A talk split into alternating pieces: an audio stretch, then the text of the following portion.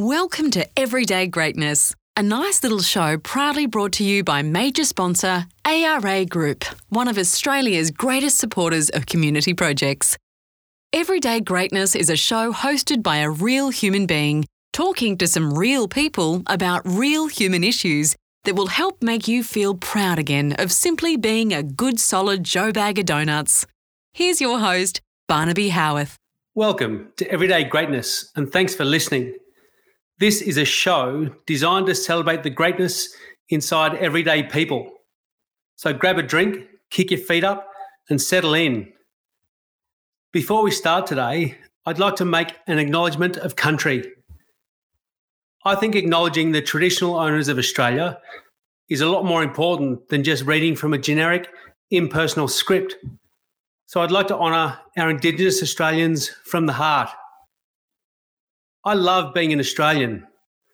So I'd like to honour those who came before us, those who share their land with us today, and those who follow us.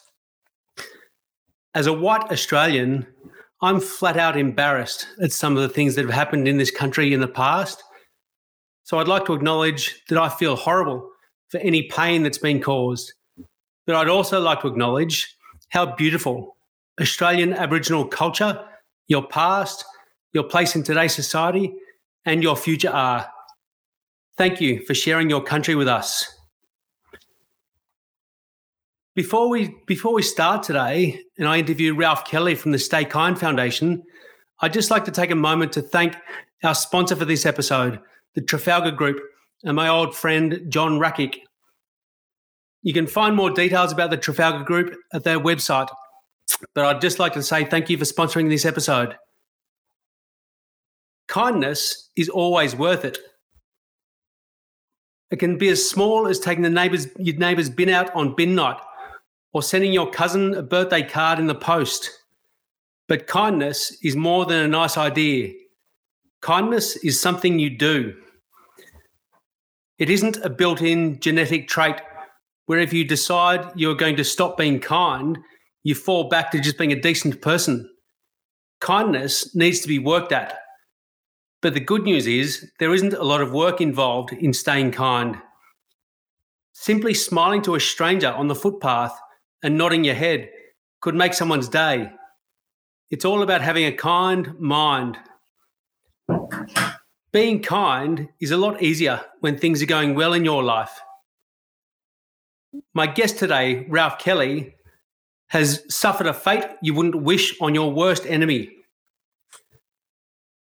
Despite getting kicked in the guts by fate, though, Ralph has gone on to try and make the world a kinder place, which is an incredible thing to do. A kindness movement called the Stay Kind Foundation with initiatives such as Kind July, Walk for Kindness, and Take Kare Safe Spaces.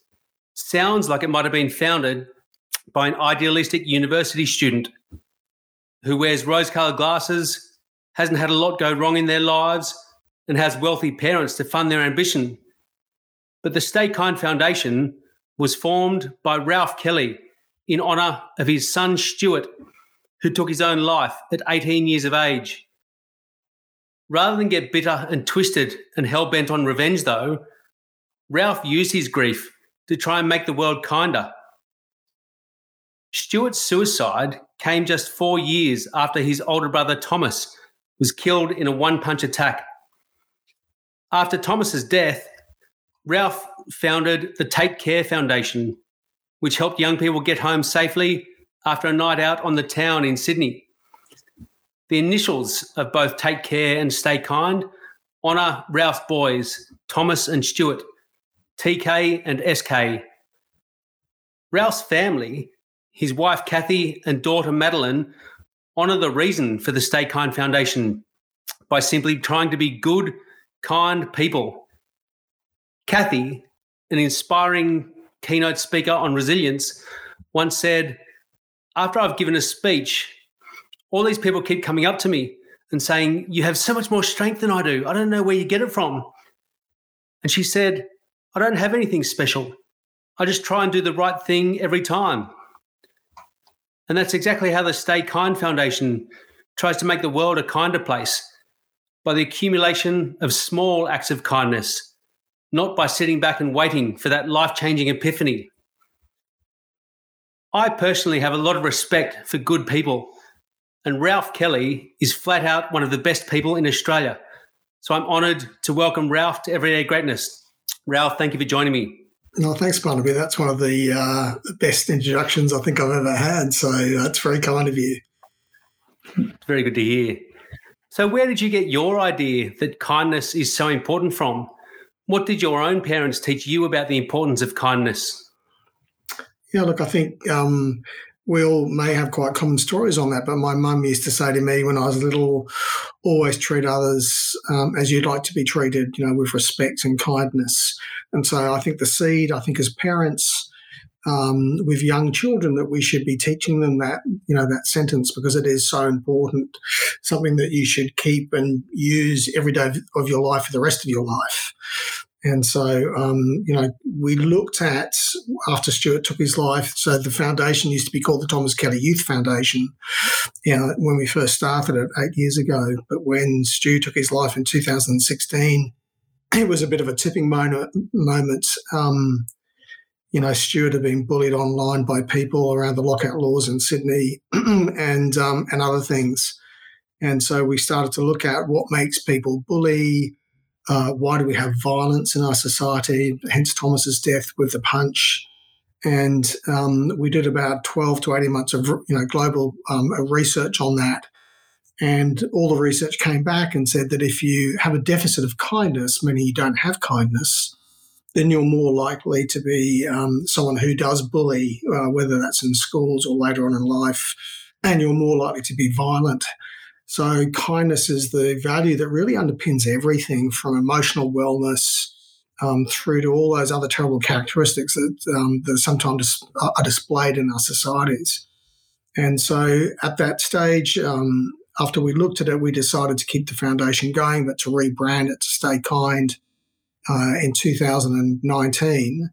Um, because really, if we have kindness, then all those other things that I just mentioned kind of either you know decrease significantly or drop away forever. Hopefully, and the, the hope I, I actually put in there because we all need hope. And so the foundation at the front of an end of our foundation, we talk about kindness and being kind to people every day. And whilst you kindly said stay kind is after Stu's initials, which it is, but we don't really talk about that too much. Stay Kind is really about um, you know getting up every day and you're going to always stay kind. So it's not about being kind or you be kind once or twice. Staying kind is waking up in the morning and knowing that you're going to observe people around you on your way to work or in your local communities. And if you see somebody struggling, that you're going to stop and ask to help. And nine times out of ten, I found that people will always accept that help if you offer if you offer it and um, and that's about staying kind. And it makes you you immediately feel better after you've been able to help the person. You can actually feel it in your body. And research also shows that two to three people pass on that kindness once they've received it. So kindness is such an important thing, and I think in many respects we've lost it because we don't show people uh, respect. We're not good on please and thank yous anymore as a basic element of kindness. Um, we're not kind to our emergency services, whether that's police, ambulance, or fire. Um, we've just got to find those old values and, and start to you know better educate our children as they're growing up when they're little about how important simple acts of kindness can be. So, if there is a kindness vacuum in the world today, how is the Stay Kind Foundation acting to reinstate that kindness back into the world? I think it's small steps, Barnaby. Um, you can change um, people's values, but it does take time. You know, we, we're looking at 10 to 15 years. Um, and in Australia, if you look back at seatbelts, you know, when I was little, we never had seatbelts. You used to get in the car and just fall around as your parents drove around the corners. But today, seatbelts are a part of our lives. We don't get into a car unless we put our seatbelts on. And especially younger children, if they haven't got theirs on, they'll say, Hey, mum, hey, dad, play, I haven't got my seatbelt on, you can't drive yet. So that's where you've got acceptance. And the other example would be in smoking, where smoking got up to, I think it's about 28% in this country of the population smoked. It was either 28 or 32%. It's now dropped down to about 14%. And again, the values um, of people and their health and understanding the effects that smoking has on you um, has changed people's values of, of smoking. So it is possible we all have to play our own part, and that includes kindness. That it's not one foundation talking about kindness; it's all of us talking about kindness and actually enacting kindness and um, and in, in your everyday life, and then people will look up to you. So you know, Barnaby, I know you've got a daughter. Um, I think she's a teenager. Um, is that right? Is she a teenager? Mm-hmm. Fourteen. Yeah. Yeah. So you know, what I'd say to you is, hopefully, when you go home at night, you'll go home and and when you have dinner, you'll say to her, um, you know, this is what I did that was kind today. You know, what did you do? And start to because you're a role model. Our, you know, parents are role models of our children, and they will copy what we do. So I think that if we can all, as parents, if if we want to change our values, we've got to start with our children and ourselves, and then that will slowly change over time. We'll start to bring back respect and kindness back into our communities. So, in your opinion, do you think the deficit of kindness in the world is related to the intense drive for success in the world at the same time, where people ruthlessly chasing success? Kindness seems to be the first thing to, to be cut out of their lives you're a good, solid man who's also successful. How has staying kind been a benefit to your corporate success? I think success is, man, man, is um, evaluated in many ways. I um, all my life, my parents never really taught me about giving back, and so I never did community work. I lived in a in a well-to-do family, and it really wasn't until Thomas died that I lost everything. I couldn't work, literally lost everything, had to sell our house because we couldn't pay the mortgage. Um, it was terrible. And many people who are victims of violence uh, or losing a child or something traumatic uh, in their life or grief can cause people not to be able to work. And it was at that stage that I realized that, you know, you know buying better cars or, you know, building, you know, bigger houses really to me in the end meant nothing. To, to, to me, when I entered the world of uh, working this not for profit world and meeting amazing people who'd started off foundations of their own. And, and I always ask them, you know, why did you start the foundation? And the replies are just amazing and the amount of work that they put into them because of the passion and the purpose. So to me, success isn't managed by wealth or, or what you do. It's managed by what you give back, how you help help others is the most important thing. So you know, I, I, have my own business, but I also have the foundation, which I run. I'm CEO of the foundation. Um, but I would probably spend a larger part of, sorry, part of my life working the foundation than I do in my business. So it's, it's not balanced. I just find more purpose in the foundation than I do in my business. I love what I do in my work, but the foundation mm. just dri- really drives me to, you know, very high levels of energy.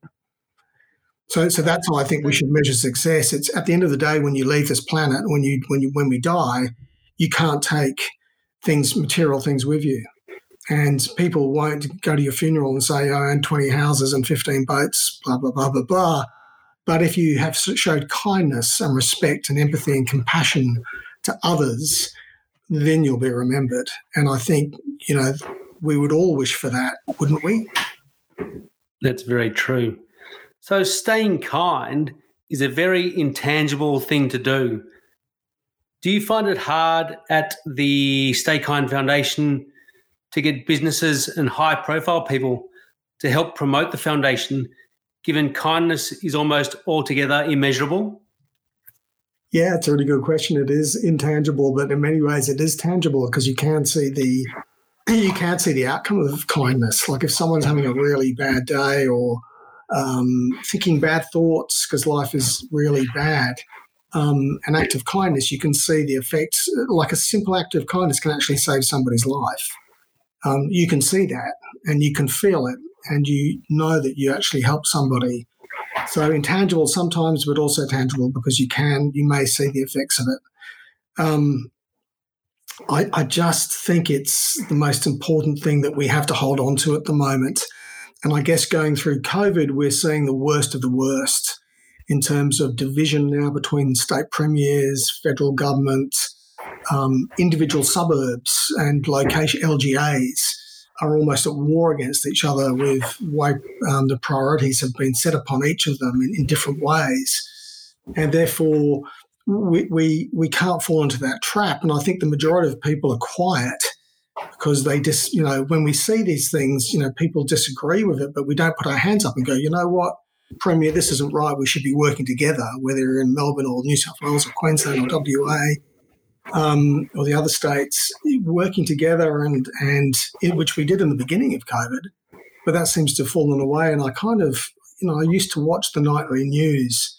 but all of the bad news that swirls around in the nightly newses and the newspaper, it's almost uh, it's too much to you know, and it, put, it makes us feel bad. So it's not good for our wealth, uh, for our health, uh, and our, our emotions to just see constant bad news. So I think we've just got to be able to stand up and and uh, follow our own track and our own um, feelings that you know we can get through this with kindness with the immediate people around us, our next door neighbours who we may not have talked spoken to very much in the past, people who need help. You know, giving back is so important now um, more than ever. And you mentioned earlier connection um, and calling people, not SMSing them, actually picking up the phone and making that call and saying, "Hey, how are you going?" It's more important than ever, and, and just having a list of people that you might do that to every other month, and, and have different people that you're staying in contact with. Um, you never know. You may. I made a phone call the other day to a, a very good friend, and I hadn't spoken to him for a while, and he told me later, "You called me at the right time."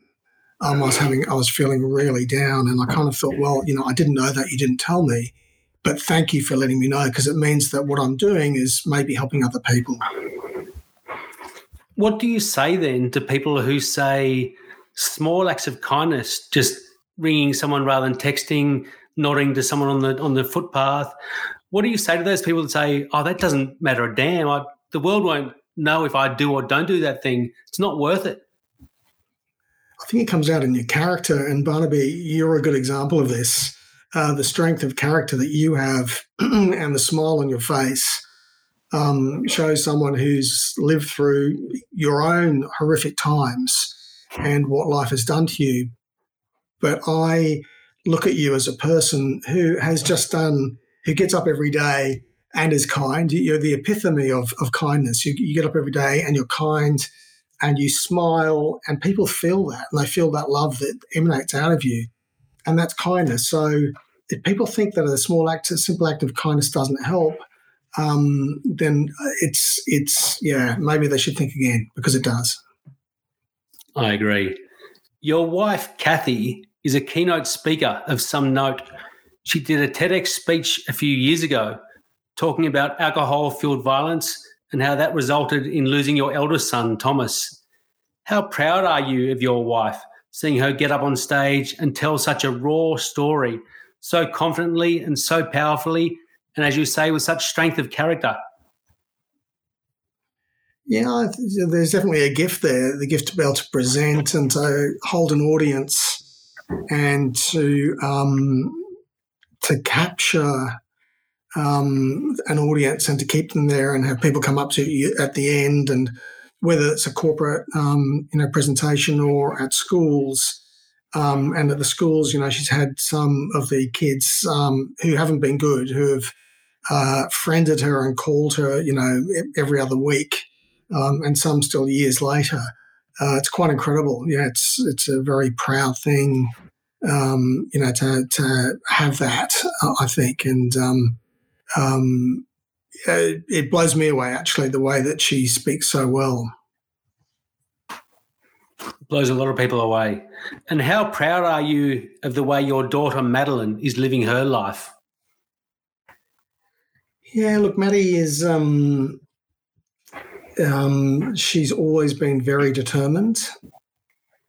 Well, not often, all the time. I feel I feel for her all the time. To be a young, she was seventeen when Tom died, and 21 when Stuart took his life. And, um, you know, when she was 17, she was about to go into the HSC trials. And at 21, she was about, about to sit university exams. and the effect of losing two brothers is um, something you just, it's, you just, you can't understand the amount of grief that she would be holding inside her. Um, but obviously, as a dad, um, as with Tom and Stuart, um, I did everything for them, and I still would. And so Madeline is, you know, very much my number one priority in life, and and always will be. And um, I, th- I, think that you know she's battled on. She's now a solicitor, and um, just very proud of her. Very very proud of her, as any dad would be of their children. Lucky girl. So your family's journey has been a long and mostly dark one. But when you're cleaning your teeth at night, do you ever look in the mirror and think to yourself, I've been a pretty good dad and a pretty good husband? Um, you know, I don't because I don't. I, I don't self-reflect like that. Um, I think you know at the moment, if you ask me about the present, and that that question is, um, I think about the boys a lot um, every day, multiple times a day. So, whilst I'm not a religious person, I you know I do think that they're with me, and so that kind of gives me more purpose just to get ahead. And I think, um, you know, I was um, aerating my lawn the other day, and um, this white feather just fluttered fluttered down and landed next to me. And, and, I'm not really a believer in that kind of things, but I looked up, there was no trees around me, um, there was no birds sitting in the lampposts.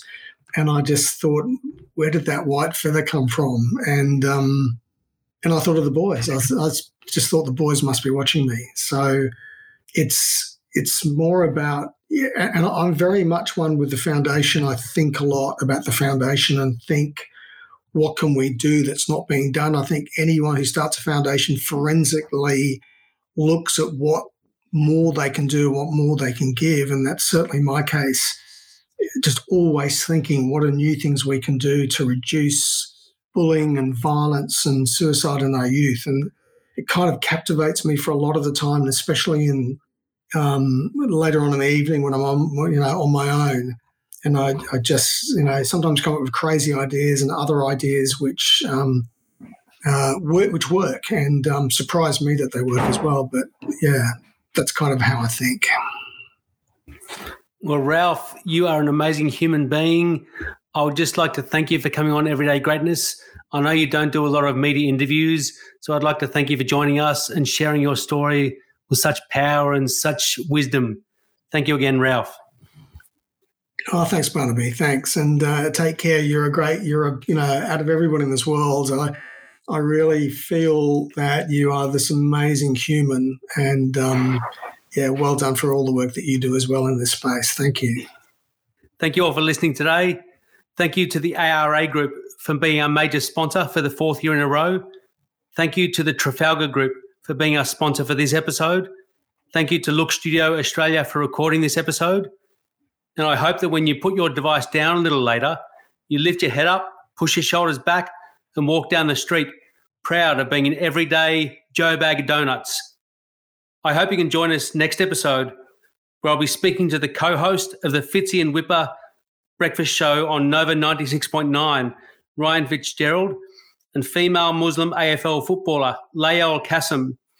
I'll be speaking to them both about being yourself while wearing different hats to find out more about this episode or, or about everyday greatness, go to our website, everydaygreatness.com.au, or follow us on Facebook, Instagram, YouTube, or LinkedIn. Thank you again for listening, and thank you again, Ralph.